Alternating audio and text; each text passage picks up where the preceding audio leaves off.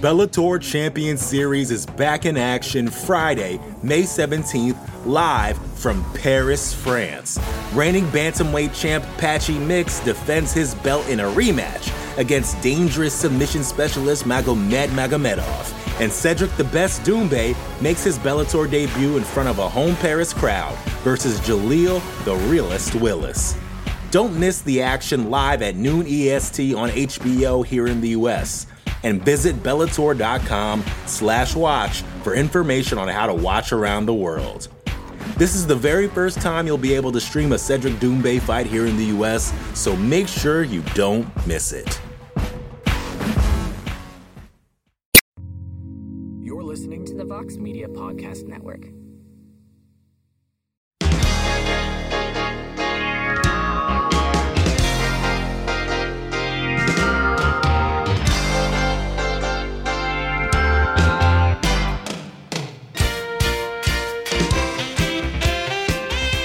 Everybody. It is Thursday, March 2nd, 2023, and it is indeed a heck of a morning. We are live on the MMA Fighting Twitter Spaces. You can hear the show in its entirety shortly thereafter on the MMA Fighting Podcasting Network. I am Mike Heck. Hope everyone's having a great week. And if you're in this space, how could you not be having a great week? Because we are on the eve of the eve of, in my opinion, one of the best UFC cards, top to bottom, that we have had in a long, long time.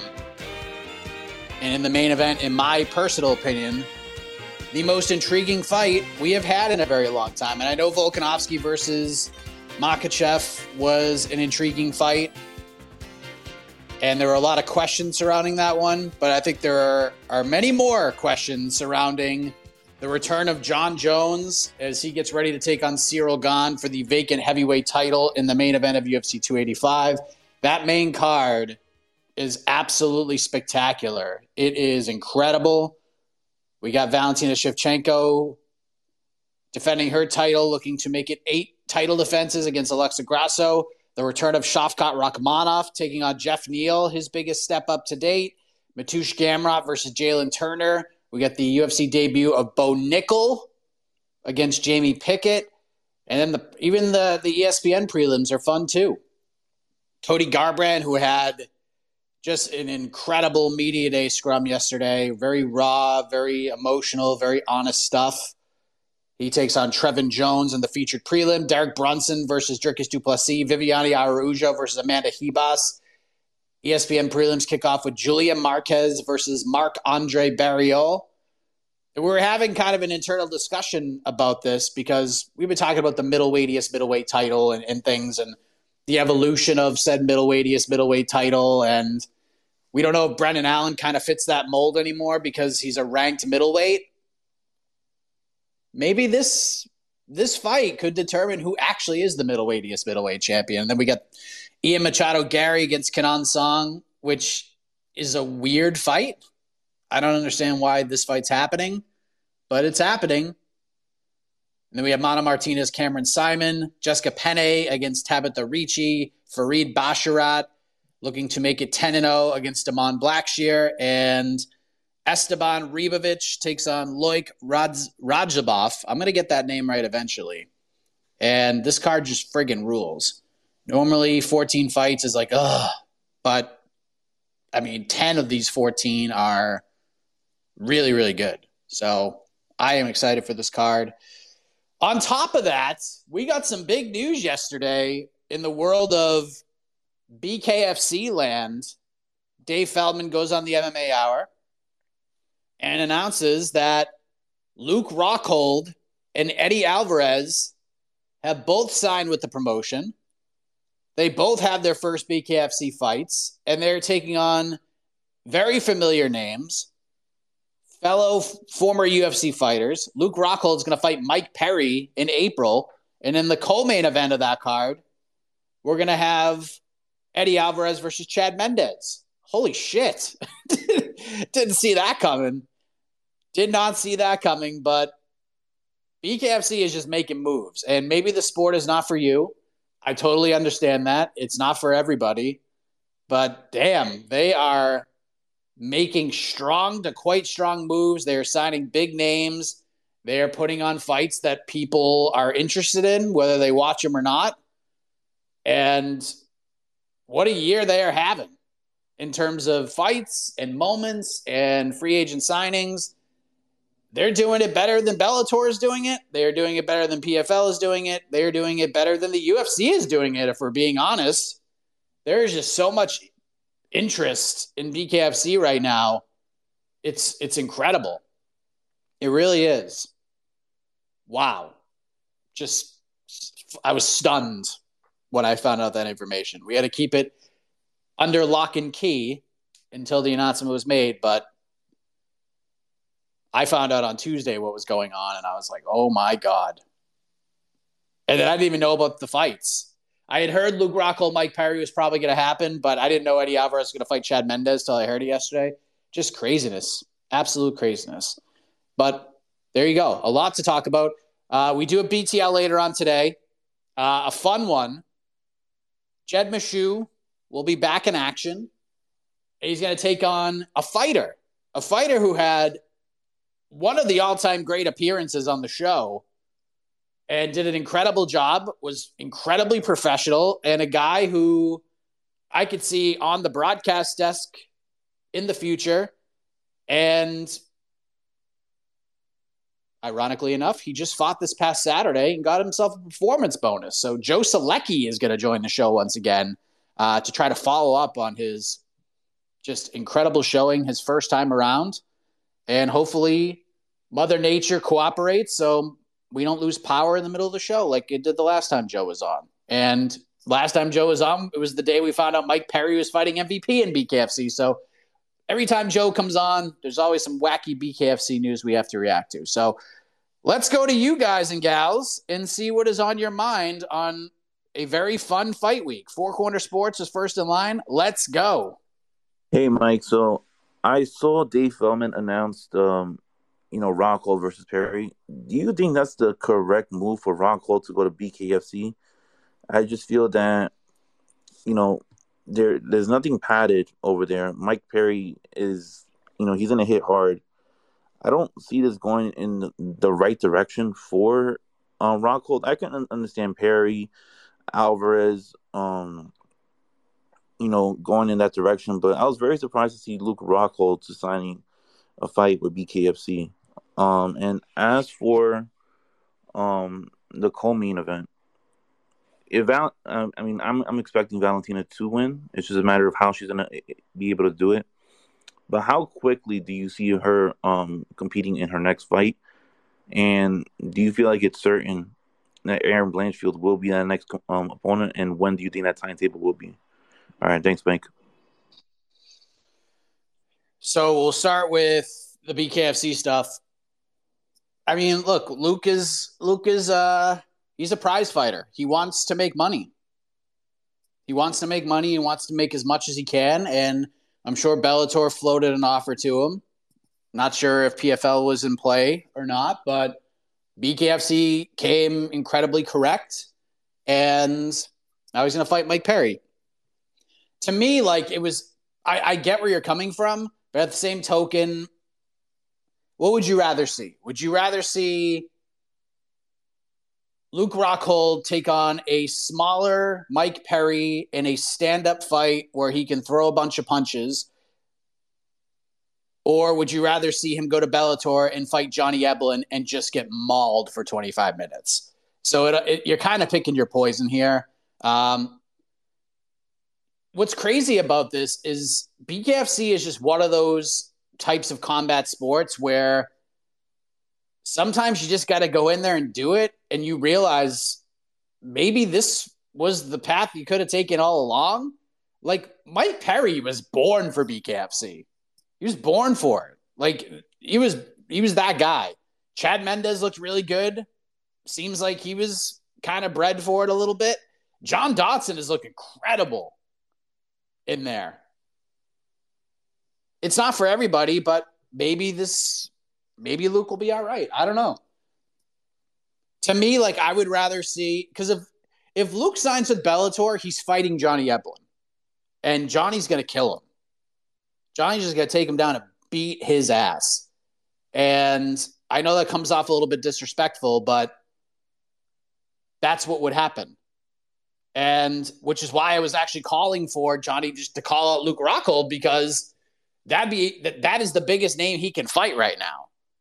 So there's no there is no other direction to go with him. Like you can't sign Luke to Bellator and then just chuck him in there with some rando who lives in Temecula, California. You gotta for the price tag, you gotta use his name to get guys over. I don't have a big problem with it. I don't have a big problem with it. I mean, maybe come April 30th or the day after that card, maybe we'll feel a little bit differently about it. But we'll see what happens. I, I Luke was going to fight anyways. Luke was going to fight no matter what. I probably have a little more of an issue of Luke just fighting in general, but I would actually kind of prefer him to have a stand up fight with Mike Perry, who Luke is going to be much bigger than come fight night. And there's no threat of him being taken down and somebody sitting on top of him and punching him in the face. So I'm okay with it. I'm I'm I'm fascinated by it. I don't know what's going to happen. I hope that what I just said ages well, but we'll see. And as far as Valentina goes, again, like I try, I just don't see. I don't think Valentina is going to break much of a sweat in this fight. I like Alexa Grasso. She is a she's a, a good solid hand. She's on a nice run. She's a good fighter. She's fun to watch, but she is just she's about to get mauled on Saturday. And I think Valentina is going to come in there really pissed and with that big chip on her shoulder. And the problem for Alexa Grasso is she is good at everything, but Valentina is way better than her at everything. And Valentina is much stronger than her. And Alexa's kryptonite, if there is any, is when someone just out physicals her. And Valentina Shevchenko will be able to out physical her. I just don't see this going well for Alexa Grasso. I think Valentina is going to finish her probably in the second or third round. We're going to have an Andrade type of performance, I think. And maybe the summer. Maybe she'll come back in July, August. Maybe do an international fight week. Give Valentina that shine. Throw her on the international fight week card. If you do two title fights or three title fights, Shevchenko versus Blanchfield is a great fight. Like I I am so much more interested in Shevchenko versus Erin Blanchfield than I am this fight on Saturday. And if the fight goes the way I think it will, then I don't think Chevy will be on the, the sidelines for too, too long. So, yeah. That's what I think.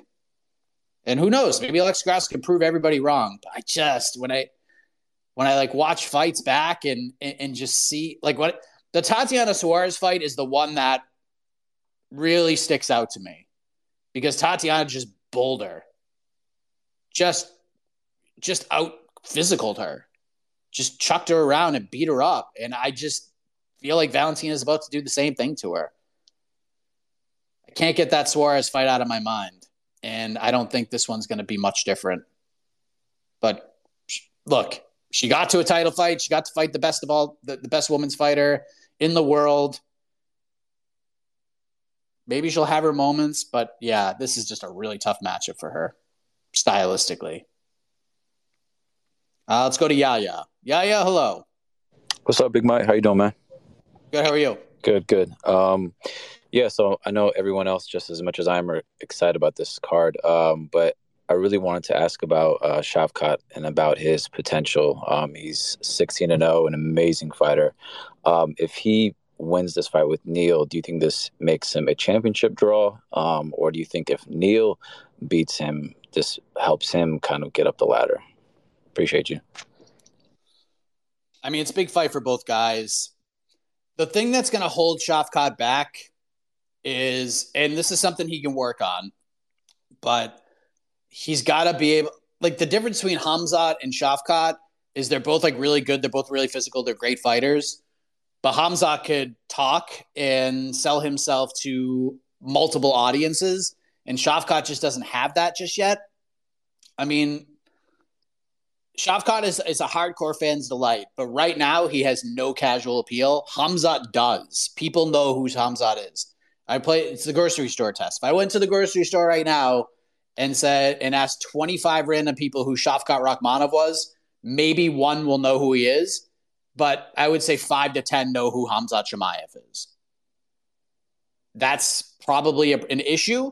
And that's one thing that's going to kind of hold him back because there's just not a ton of casual appeal to him. But if he goes out there and just mollywops Jeff, Geoff Neal like he's done to everybody else, you can't ignore him anymore.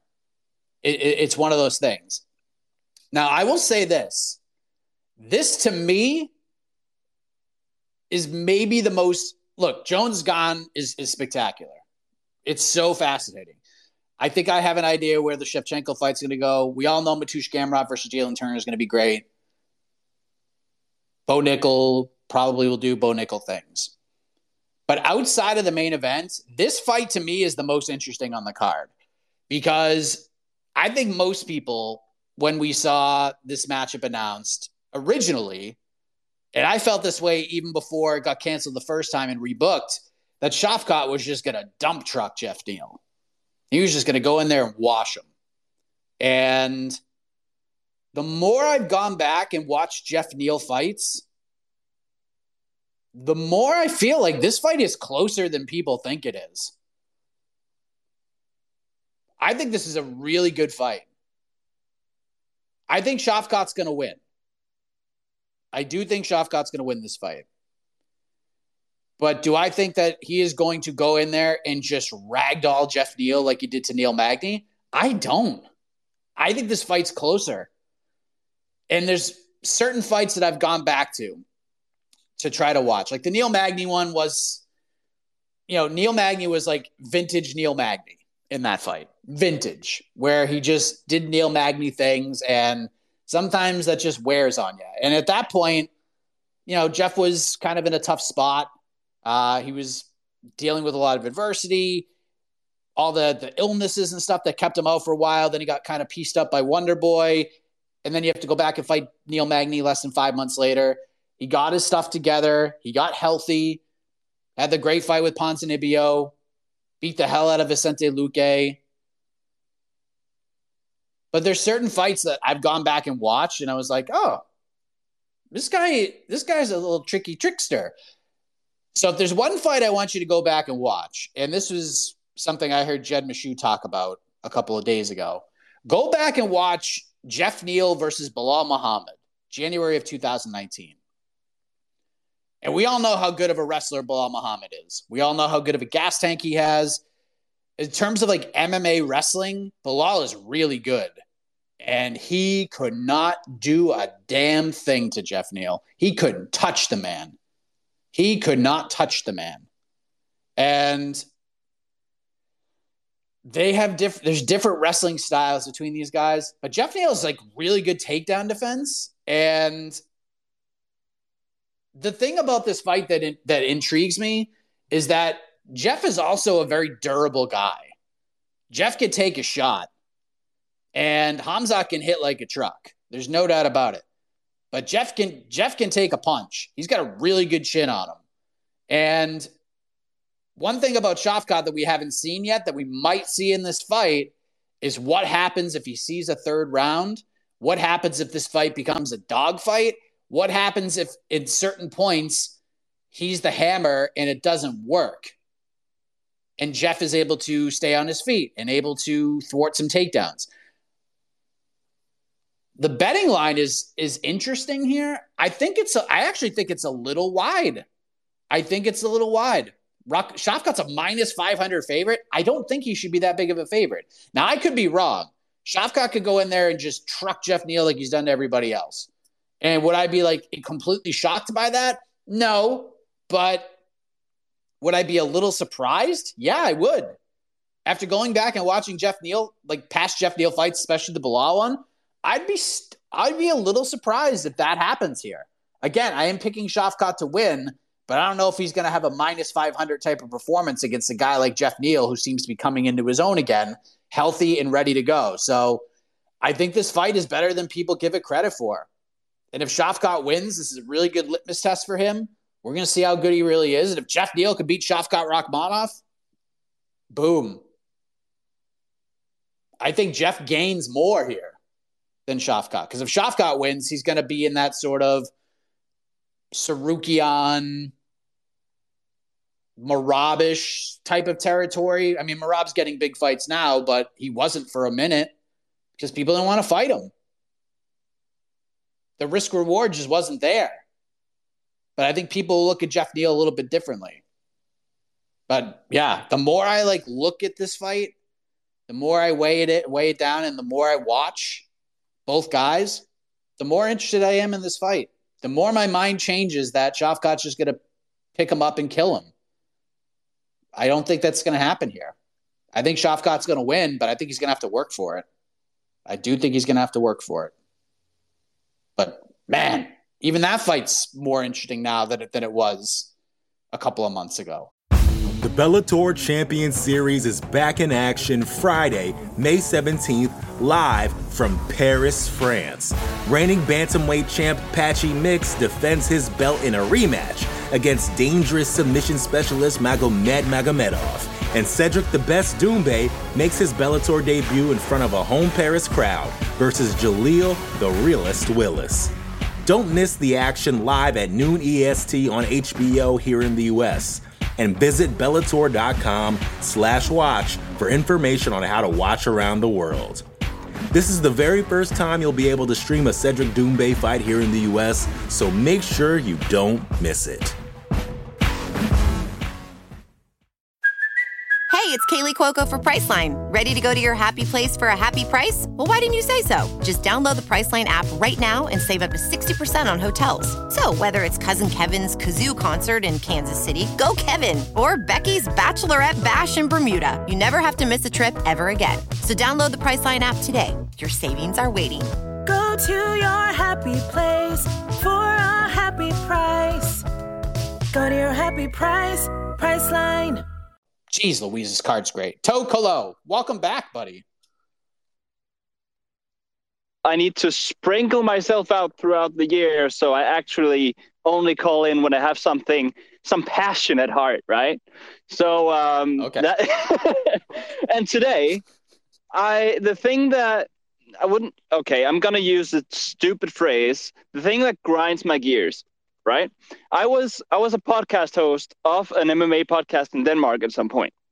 One of the fellow, one of the like uh, staple listeners, uh, t- like DM'd me about this card and asked, how the hell could they bump Dricus Du Plessis and Derek Brunson for whoever Bo Nickal is? So what I want you to do, I want you to explain to the casual fan what the draw of Bo Nickal is. I know exactly what it is. He looks like the prototype. He has all these accolades. But I just want you to explain to people why he's already a draw at 3 and 0 and why he's already a bigger draw than Dricus Du Plessis. I'm sorry, he just is. So but just explain to the casual fan, like the guy that DM'd me, and explain Bo Nickal, the phenomenon, the main card opener of this card. Thank you, Mike. I mean, it's pretty easy. It's pretty easy. Like most most MMA fans, even the even the fans that that jumped on board during the pandemic, probably heard Bo Nickal's name at some point because he was such a great collegiate wrestler and won national titles. Penn State is a is a dynamite program. All of that. But here's the difference between Bo Nickal and DDP. The UFC has actually promoted him. Dana White has been promoting this man. International Fight Week. Perfect example. Out on Radio Row for the day, they brought out certain folk that they wanted to push. One is that uh, that boxer that fights on Fight Pass all the time. I forget his name, uh, but Dana like is kind of like his promoter. Uh, that's one, and the other was Bo Nickal. They brought Bo out to talk to everybody. He's on the Fight Pass show.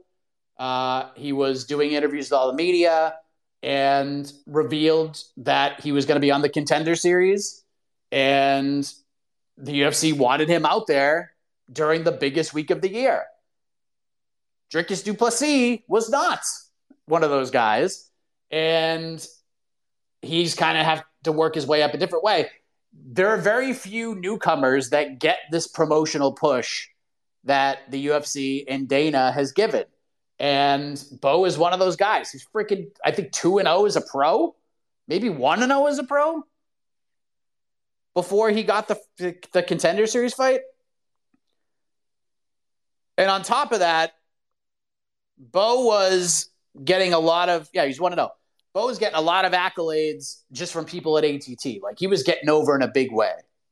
And once the UFC got a hold of him, which by the way, they signed him before those contender series fights. They, they basically developmental dealed him, and then his two developmental deal fights are going to be on the contender series. And they built it up beautifully because all the hype was on that first Bo Nickal fight. When people were talking about the contender series, all the hype was on the Bo Nickal card. Went out there, washed his opponent. Then he didn't get a contract, and everybody went bananas. Everybody went bananas. Everybody. Ah, oh, how dare you not give this guy a contract? Bellator, call this man up. And I fell for the trap for a minute too. And then I realized I was like, this is brilliant. They're just going to bring this guy back, and people are going to watch that card too. And they're going to spend the next several weeks talking about him. People dog on how the UFC raises their prospects. Like Bellator does a great job like building up prospects. But when the UFC finds a prospect that they are all in on and they want to promote them, they do a great job of it. And Bo is a perfect example of this. And then it all comes down to, you know, what do we do? How do we build this man? We give him two very very great, like very good stylistic matchups where he probably won't even break a sweat. And then for his debut, we chuck him on a main card and we feed him, we feed him Jamie Pickett. Which stylistically, this is a horrible matchup for Jamie. But I will say this you never know. You never know. I like. I think this is a good matchup. I think this is good matchmaking. I think this is the right way to go. I know a lot of people are like, "Well, let's just chuck him in there with a top 15 guy right now and see what he could do." He'd probably do really well. Let's. Th- this is what they're doing here. They they have been on the Bo Nickal train for a long time, and as soon as they got him, they promoted the hell out of him. They flew him out to Vegas, special guest for International Fight Week. He was that guy and they're going to build him. He's their next middleweight project. Their previous middleweight project was Alex Pereira. Different situation. Alex wasn't really a prospect, but they signed Alex Pereira with the sole purpose to build him to the Adesanya fight because of the rivalry, because of the kickboxing and everything they had him before that. And they're going to do a similar thing with Bo Nickal here, but they're just going to give him probably favorable matchups for the next couple, and then they'll test them a little bit more. But yeah, if the UFC wants to get fighters over, they can, and they're doing it right now. Before, like Bo Nickal is so over right now, and he hasn't even had a UFC fight yet. The UFC can do it, but they just choose who they want to do it with. And that's pretty much the big deal here. Again, this is the the grocery store test. I guarantee you, I could go to the grocery store down the street and ask who Bo Nickal is, and people are going. I will find one or two people who know who he is. If I ask them about Dricus Du Plessis, they will not know anything about that man. They'll be like, "Who the hell is that?" But Bo, I think they will know because the UFC actually promotes him and pushed him. So that's the big deal. That's why he's on this main card, and DDP isn't.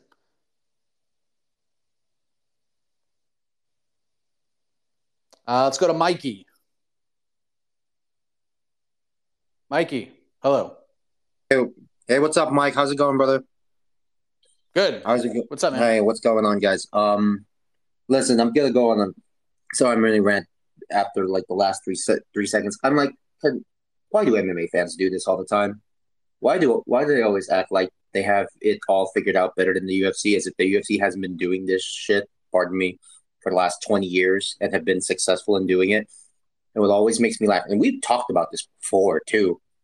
It's like MMA fans will never give the UFC the credit they deserve. And this isn't me trying to show for the establishment. It's just can we just call a spade a spade? You know, they're like, oh, the UFC just relies on stars that that became big elsewhere. I'm like, what? Oh, Ronda Rousey. Ronda Rousey wasn't that famous when she was in Strikeforce. She was famous to MMA fans, but not to pe- regular people. She became famous in the UFC. You know, oh, Luke Rockhold, he was a Strikeforce guy. None of you people watched him in Strikeforce. No one. Casual people did not watch him in Strikeforce. Very few people remember he beat Jacare. Then he showed up to the UFC. Now everyone now everyone suddenly knows the guy, right? Maybe Pride fighters were probably more famous before going to the UFC, but like all this other stuff. Oh, Bo, why is Chris? Because it's the it's the Chris Curtis argument, right? I feel other than fighters themselves, MMA fans need to like relax about card placements because what are you people talking about? Are you going to stop watching the card because somebody's not in the main card? Oh, my favorite. Oh, this fight should have been here. This fight should have been there. Yeah, even I might agree with some of it. Even if I agree with some of it, at the end of the day, are you not going to watch? Are you really going to pretend that you're going to skip the whole card because they put, you know, Dricus Du Plessis in the prelims instead of the main main card? Did you guys forget that all prelims are shown on TV now?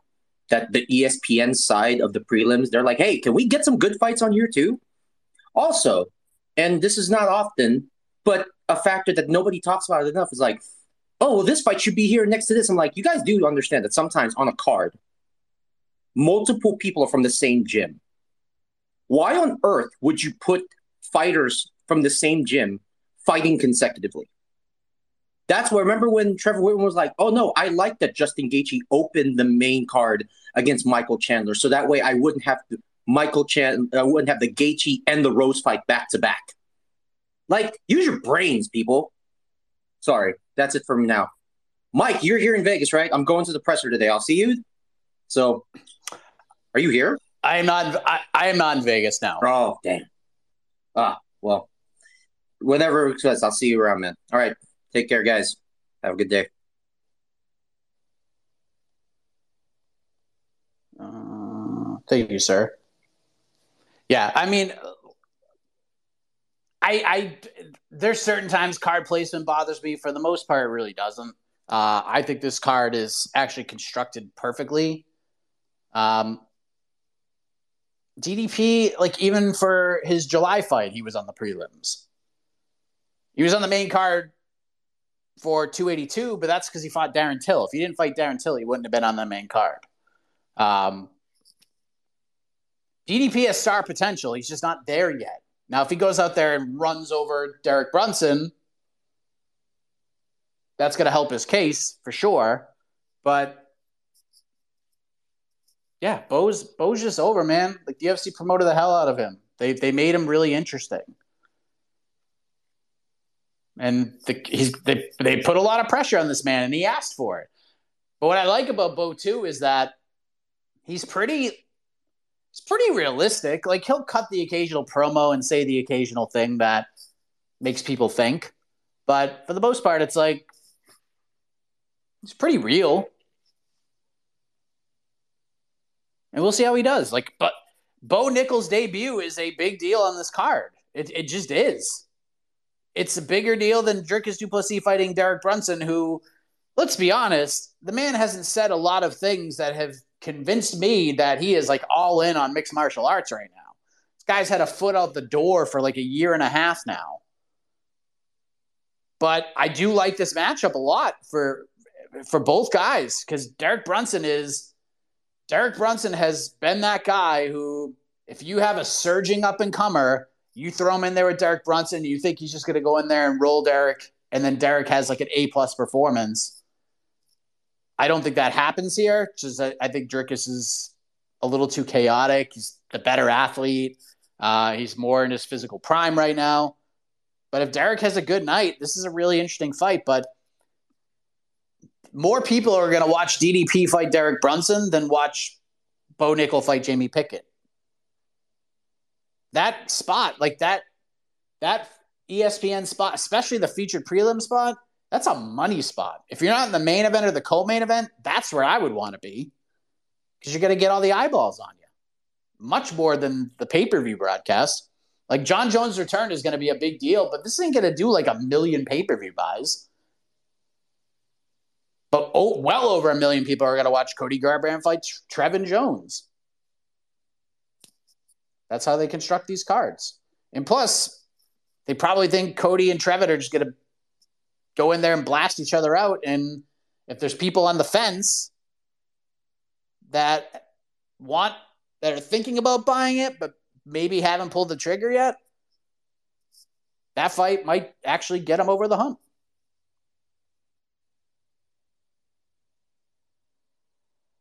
Yeah. I think people card placement, it, it is what it is. And there are certain fights. Hi, double A. What's up? You too. I've got three. Um, what do we do with blank fighter after after this matchup? So, what do you, what do you think they should do with Cody Garbrandt if he wins? What are they? What do you think they should do with DDP, DDP if he beats Brunson? And what do you do Ciryl Gane if he loses the main event? That's all from me. Everyone, you're awesome. Take care of yourselves and have a great day. Peace. So Ciryl Gane will probably fight Sergey Pavlovich because I think Curtis Blaydes is going to beat Sergey Pavlovich. Um, I think that's like a tailor-made fight for Curtis Blaydes. So that's what I think will end up happening. Uh, Cody Garbrandt, I am siding with Jed on this one. Cody will fight Deiveson Figueiredo. Figgy will make his bantamweight debut, and he will fight Cody Garbrandt, a fight they tried to book before. Uh, and those two are just going to absolutely throw bombs at each other. So that's what I think will happen there. Uh, DDP, I think he fights Brendan Allen, win or lose. That's what I think they're going to do. I could be wrong. I just, yeah, I think that's just a good fight. I'd like to see that fight. I think Brendan Allen's a tougher fight for DDP than Derek Brunson is right now. So that's that's how I would do it. I'm not a matchmaker. I just am one on Sundays. And speaking of that, AK and I will be live this Sunday following UFC 285 uh, for a live edition of On to the Next One on the YouTube channel. Um, it'll be a lot of fun. Viking, hello. Oh, Mike Jr., how are you? Good. How are you? I'm good. Um, just wanna, I just want to talk about Beneil Dariush Charles Oliveira fight. Do you think it's it's sort of injustice to Beneil Dariush when UFC has throw has thrown him with Charles Oliveira when he's so close to the title fight and if he loses to Charles Oliveira, we all know he's not gonna get another title shot. The suitable fight for him would have been Rafael Fiziev instead of Charles Oliveira. So basically, UFC trying to get Charles Oliveira a win, I think. And the other thing I want to talk about is uh, Luke Rockhold. I will be so happy seeing Mike Perry trucking Luke Rockhold because I literally don't like Luke Rockhold and Mike Perry is going to truck him. The other thing I want to ask about, want to say about uh, when Hamza Chimaev got, switched uh, got switched to Kevin Holland when Nate Diaz and Hamza Chimaev was about to fight and you and Jed Meshew was uh, were always uh, were uh, already convinced that uh, Kevin Holland is going to knock Hamza Chimaev So this Geoff Neal and uh, Shavkat fight, do you think it's the same kind of fight, just like Hamzat and Kevin Holland? Thanks a lot, brother. Yeah, so people love, love to bring up that. Um, the reason why I picked Kevin Holland in that fight, and Jed was with me on this, uh, was not because Kevin Holland was the better fighter by any stretch of the imagination. Uh, it was because you have to. I don't care who you are, and Hamza is just an anomaly when it comes to this. Uh, what that man had a horrible week. I mean, just a terrible week at the in Las Vegas. Terrible. Everything that happened, the near fights in the back, uh, just getting negative press left and right, uh, missing weight by a million pounds, losing a layup. He would have killed Nate Diaz. The UFC did him a favor. That was a Hamza Chimaev favor. That was, hey, we're gonna we're gonna guide you into a title fight as simple as possible and he missed weight by a lot. Like it wasn't like he missed weight by a half a pound. He missed weight by almost an entire weight class. And I just felt like, man, you just fumbled the bag. Like he, I mean, it was one of the biggest bag fumbles I've ever seen. Now he went out there and, and dumped Kevin Holland, no doubt about it. But I just, this is a mental thing. I was like, well, I mean, this whole week has just been downhill for him. Let's just ride that train. And I, hey, right hand up, I was wrong. Uh, Hamza didn't care. Like the man just didn't care that he missed weight. He didn't care about the rest of the week. And then he went on the mic and he just cut a heel promo. He didn't care that everybody like disliked him. Didn't care about any of that shit. Most humans would. He didn't. He doesn't care about anything. He just wants to win fights and hurt people and finish them quick. And yeah, that did not have any effect on him, and I didn't see that happening. Do I compare this fight to that? No, totally di- different circumstances. I am picking hum. I am picking Shavkat Rakhmonov to beat Geoff Neal. What I'm saying is, I don't think this is going to be the type of fight where Shavkat just picks Geoff up, dumps him, and beats the shit out of him from beginning to end. I think he's going to have to work for this one more so than any of his other wins because uh, Geoff's really good. I just don't think Geoff's getting enough credit. I am not picking Geoff Neal to win. I'm picking Rakhmonov to win. This to me has, if we're going to make a better Hamzat comparison, the better Hamzat comparison is this feels more, and it's not, I don't think it's going to be exactly the same. This feels more like Hamzat versus Gilbert Burns than Hamzat versus Kevin Holland. This feels like a good litmus test this is far and away the best guy he's fought stylistically. Far and away. This is not even a conversation. Geoff Neal is the toughest fight Shavkat Rakhmonov has ever had, and it's not even close. Shavkat is going. I'm picking Shavkat to win. Picking him, but I think he's going to have to work for it. That's that's all I'm saying. I've watched a lot of tape on both of these guys, especially Geoff Neal. That Belal Muhammad fight gave me a little bit of pause. Still picking Shavkat. Still picking him. But I don't think it's going to be the same Shavkat just absolutely annihilating him. But I do think Shavkat's going to win.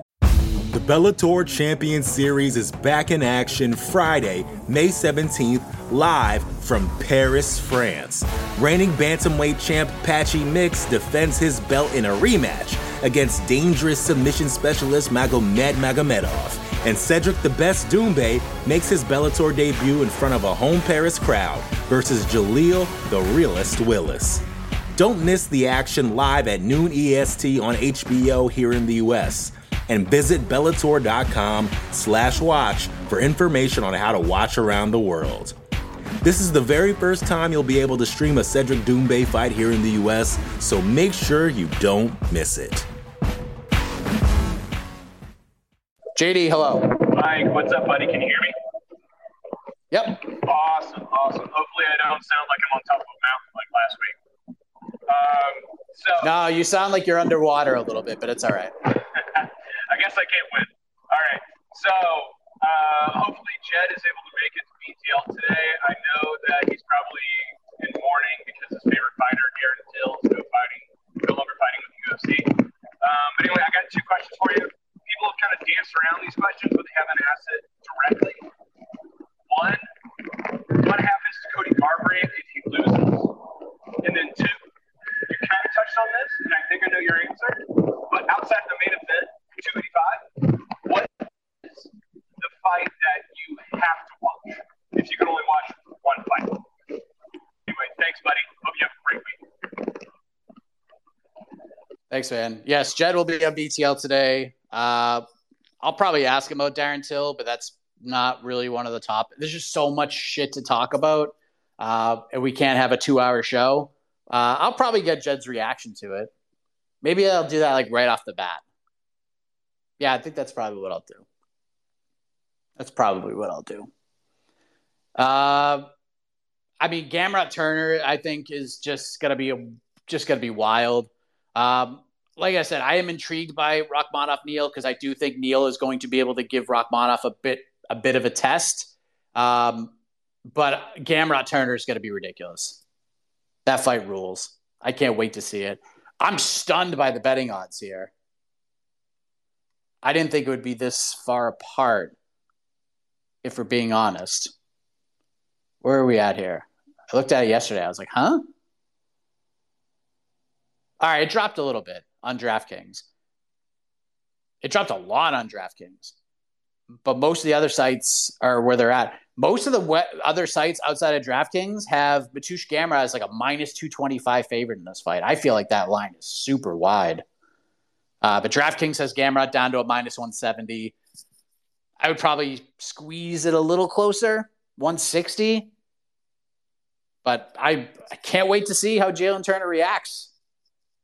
And I can't wait to see how Gamrot reacts to a guy as big and as physical as Jalen Turner. The, that's the Intercontinental title fight on this card. Love that fight. Uh, let's go to Rafi Sports. Hey, my, Rafi, appreciate your patience, man. How are all you? All good, man. Uh, I'm good, and you?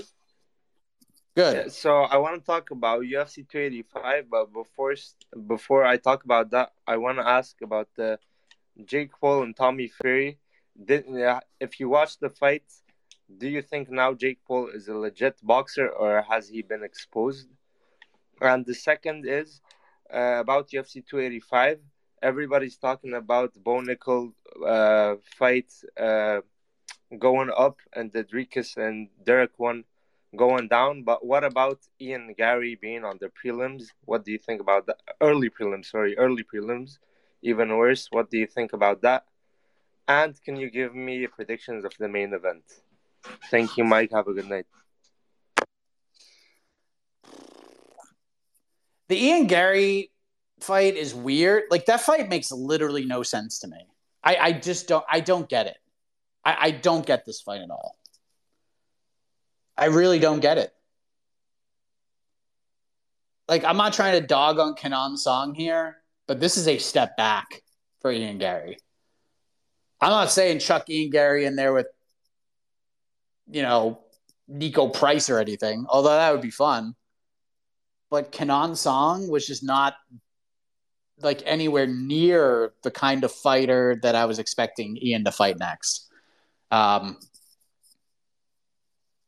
yeah, I just think it's the, it's the matchup. You know what I mean? I think they're trying to get people to tune in early, and maybe it's just because of the, you know, the the Irish, the European crowd. Like they want to just get them on early so people can watch. Maybe it's that. But yeah, this this is a weird fight. It's a weird one. I don't love it. I mean, I besides Bo Nickal, uh, Ian's the biggest favorite on the card, and he should be. It's crazy. Yeah, I don't like this fight at all. But Ian will win and have his moment. Hopefully, he gets to have his moment with Joe Rogan and cut a nice promo and go from there. But this guy's really good. He's, he's only going to get better. Um, I like that they're not just rushing him up, but I just this one just seems like a step back to me. So I don't love that. The Jake Paul Tommy Fury thing is like, let's be clear, they are both not good at boxing. Even Tommy, like none of, they're both not good.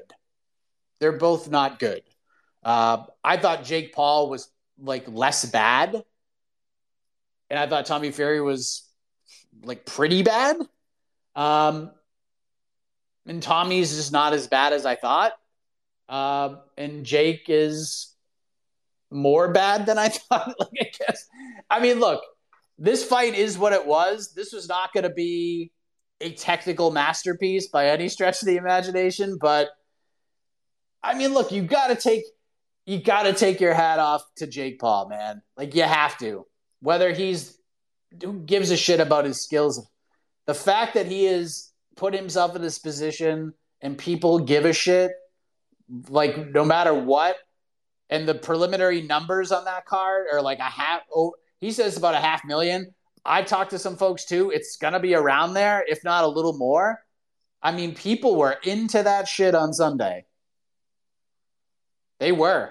And I, I will admit that one grew on me because I was not, I did not care at all until maybe like the Thursday before, maybe the Friday before.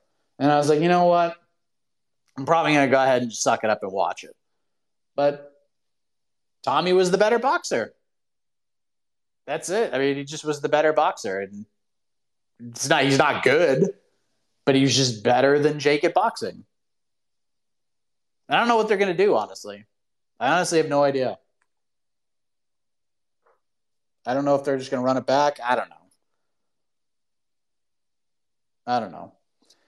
Main event prediction, I'm just not there yet. I'm just not there yet. I was with Ciryl for most of this build. I'm leaning more daily towards Jon Jones. But I will have my official prediction on the preview show tomorrow. I will make up my mind. But if you ask me right now, I'm picking Jon Jones. How? I don't know. Um, I'm looking at this.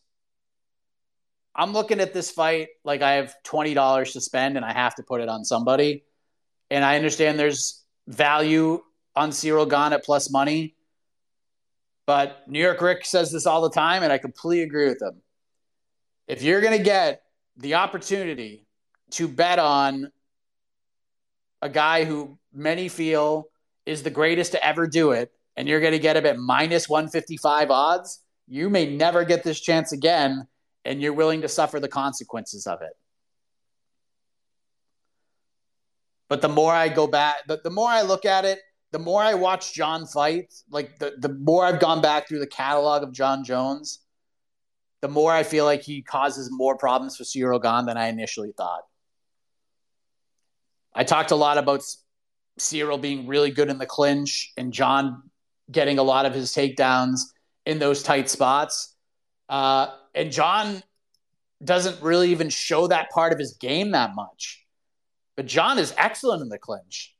And you have to like kind of go back and see it because he just uses his length so well. And that's what's won him a lot of these fights. And doesn't really have that big advantage here. So he's going to kind of have to get inside, but he's actually really good. But I, I still have a ton of questions about Jon. No doubt about it. But the more I think about it, the more I lean Jon. But I haven't made my decision just yet. I will get off the fence tomorrow, 3 p.m. Eastern. I assure you of that. Uh, we'll go to Boss, and we'll go to PJ, then we'll go to Anthony. Boss, hello. Hi, man. How are you doing? Good. How are you? Yeah, good, man. I've just got uh, two questions. Um, obviously, with the main event you were touching on, uh, I just want your opinion. Is is this the worst uh, fighting category at the moment in the uh, in the UFC? Because in terms of uh, there's only Gane and Miocic that I can see as challenges for Jon Jones, and uh, there's no one else in that division for me. That's my opinion.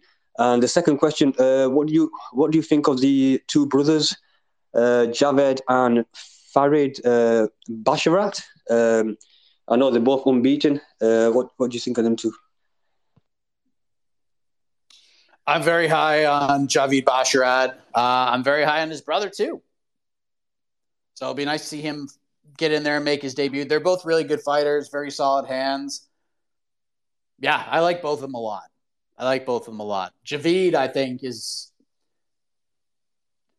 Javid's gonna Javid's gonna be like a top I'm I'm pretty confident he's to be like a top 10 guy at worst might even ascend higher than that, but at worst, he's to be a top 10 guy.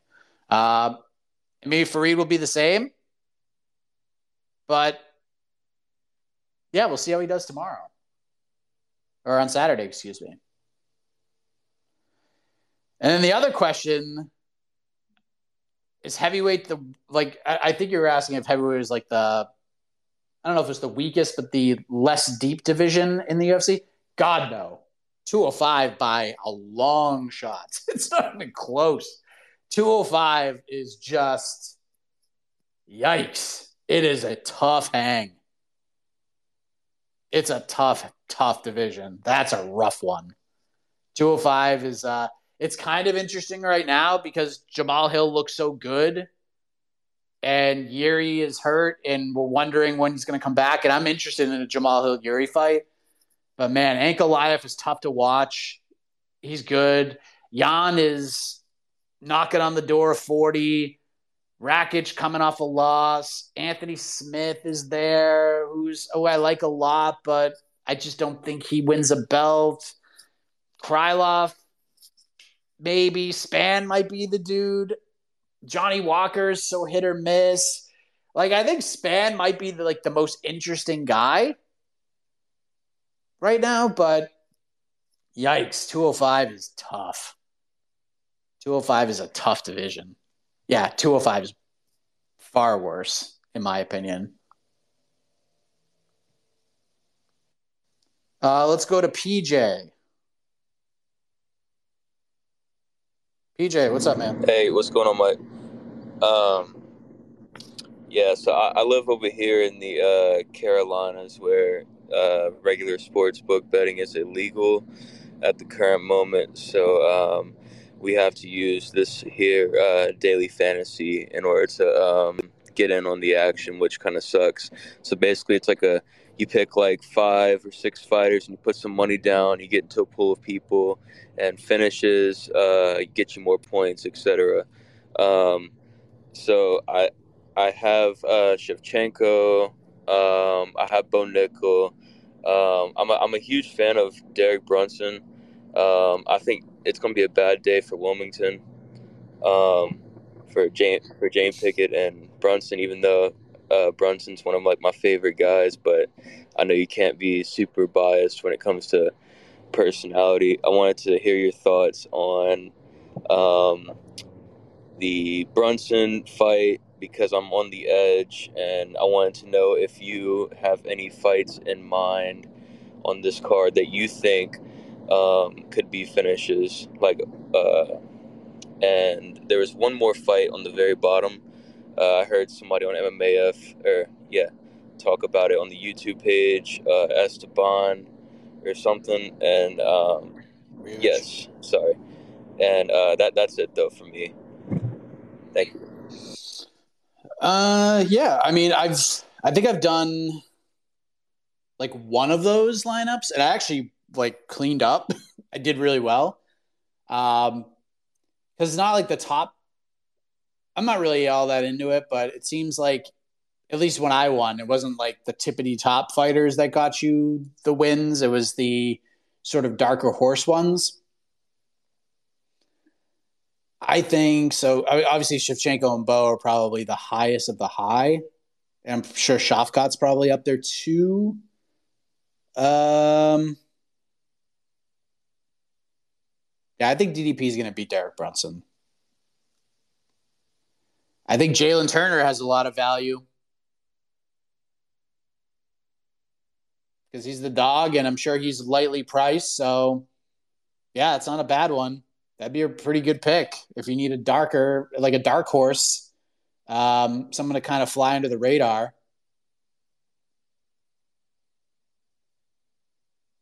Mm.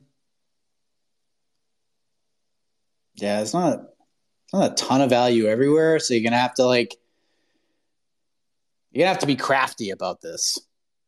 Uh, you're gonna have to pick someone who's probably gonna lose, but at least be competitive. I wonder where like Julian Marquez sits.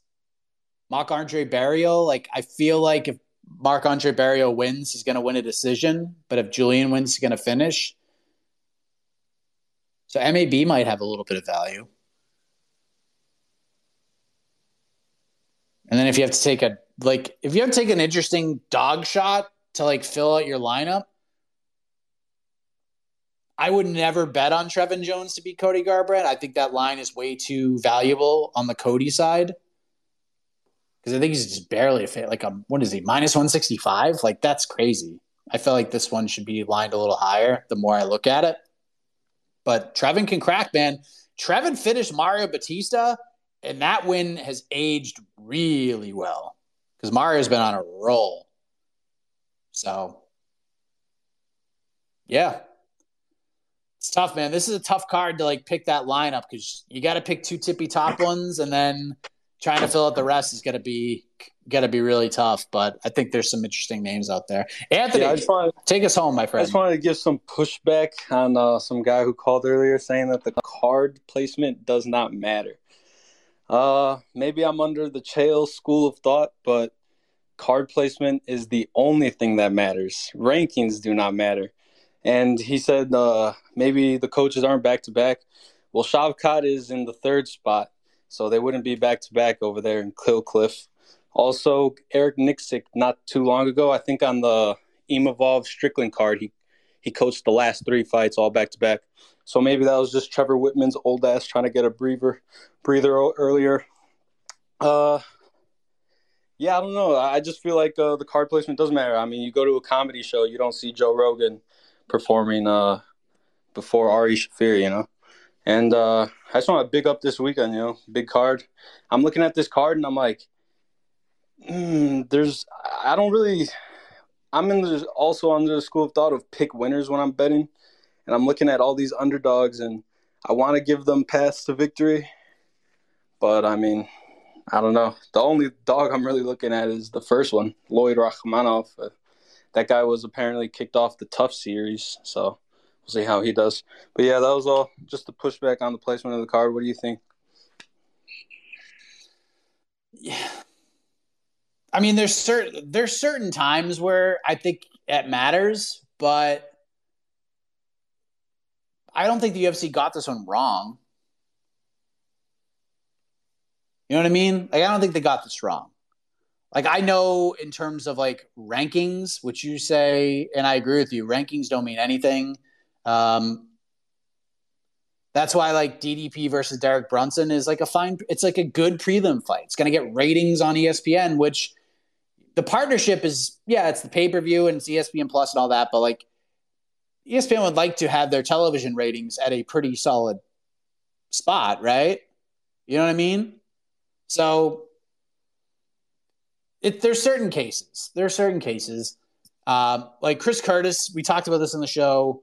Um, like I feel like Chris Curtis is in a better spot fighting Kelvin Gastelum as the featured prelim than him opening up the main card. He's not getting pay per view points. He's not getting any of that. This is about getting over and trying to become a star. And that's how you do it. You get more freaking eyeballs on you. Um, and if you, if somehow like the UFC has this ability to, um,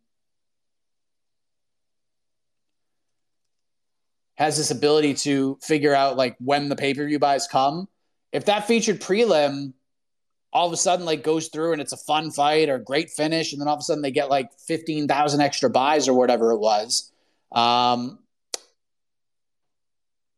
they're gonna be they're gonna be like, oh, cool, like maybe we have something there. So I, I do like there's there's certain cases where I completely agree with you, but there's certain cases also where I'm just like, eh, I don't think it's that big of a deal. Like the fight night cards, like does it really like if you're not in the main event of those fight night cards with how they're put together, does it really even matter? Does it really even matter? I've talked to a ton of fighters who were ranked or just outside of the rankings who have fought on those fight night cards that have told me like I want to be the first fight on those cards so I can get the hell out of there. I just want to like go in there and fight and be done and enjoy the rest of my day. Um, that's how they are. Um, there are certain times where it's unfair and it feels weird, but Uh, there are certain cases where the fighters are like, "Oh man, like I wish I wasn't the co-main event. I wish it was like the second fight of the of the card, so I could get the hell out." Um, it just all depends. The UFC crafts these pay per view cards in a certain way.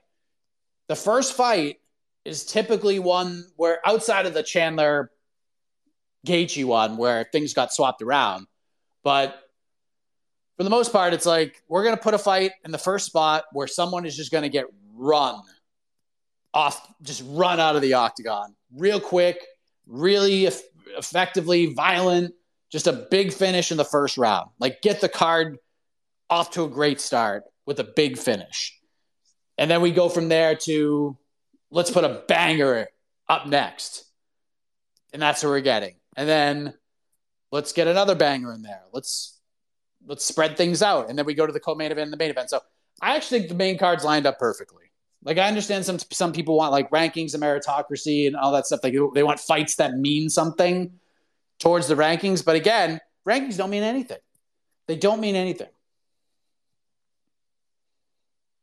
It's just a nice shiny number that just is next to your name. Um, that's that.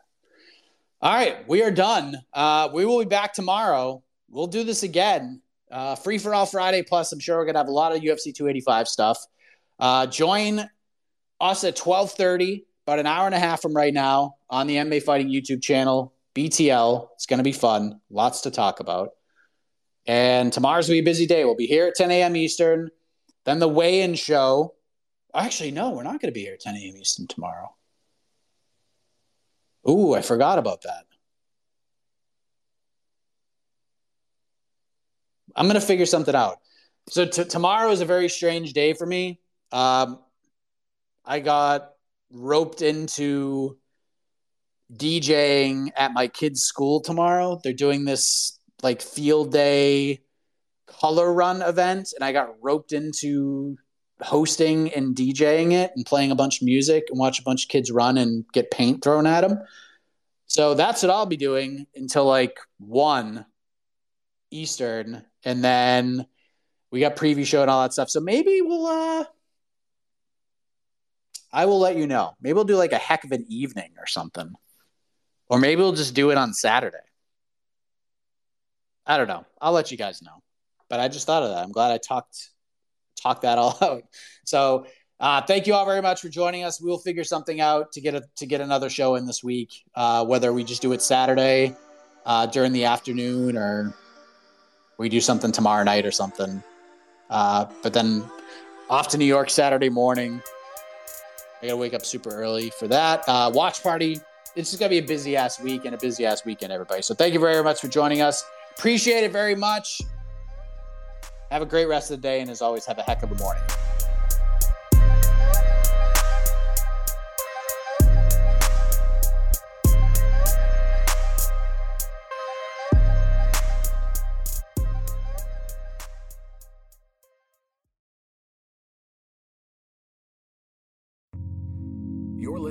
Vox Media Podcast Network. The Bellator Champion Series is back in action Friday, May 17th, live from Paris, France. Reigning bantamweight champ Patchy Mix defends his belt in a rematch against dangerous submission specialist Magomed Magomedov. And Cedric the Best Doumbé makes his Bellator debut in front of a home Paris crowd versus Jaleel the Realist Willis.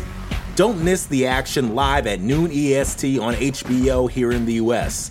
And visit Bellator.com slash watch for information on how to watch around the world. This is the very first time you'll be able to stream a Cedric Doumbé fight here in the US, so make sure you don't miss it.